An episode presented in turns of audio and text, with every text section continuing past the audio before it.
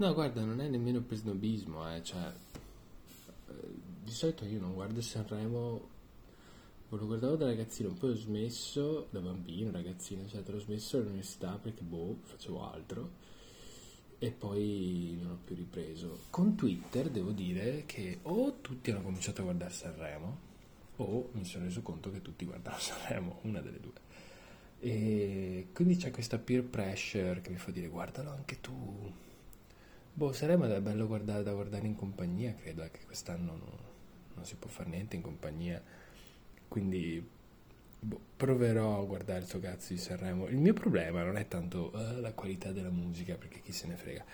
Um, il mio problema è che ci sono gli intermezzi comici a Sanremo che mi fanno un po' male, perché questi poveri comici, poveri tra virgolette, eh, poveri proprio non sono se vanno a Sanremo, ma comunque eh, i comici vengono invitati lì e hanno, devono esibirsi davanti al pubblico peggiore della storia.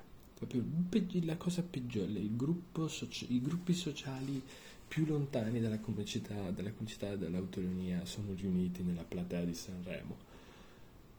E questi devono fare le imitazioni, fare gli scenetti, facendo ridere, cioè, tutti tutti, devono far ridere tipo tua nonna, la vicina di casa, i ministri, c'è Salvini che, eh ma guarda qua, eh, è per questo che paghiamo il canone, devono stare attenti a tutto.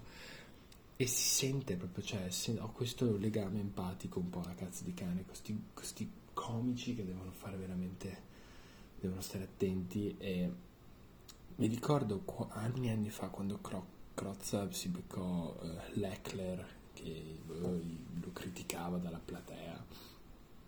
Mi ricordo proprio il panico negli occhi di Crozza. Era Crozza? Sì, po' di sì. Che diceva, oh mio Dio, adesso non lavorerò mai più. C'era proprio in panico e arrivò il presentatore che non mi ricordo, non mi ricordo, non mi ricordo chi fosse. Credo Corrado. No, non era Corrado, magari.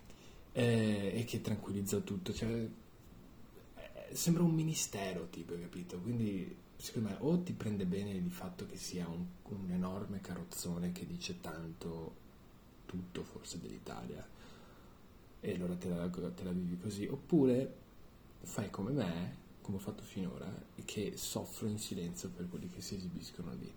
Quindi, nell'ottica generale di vivermi, di vivermi la vita un po' meglio, credo comincerò a guardare Sanremo. Eh, non dico insomma, non so, non so, se sarò entusiasta, però guarderò, e magari scriverò qualcosa su, su Twitter e mi sentirò parte di una società. We live in a society, come, come si suol dire. Vabbè dai, ciao!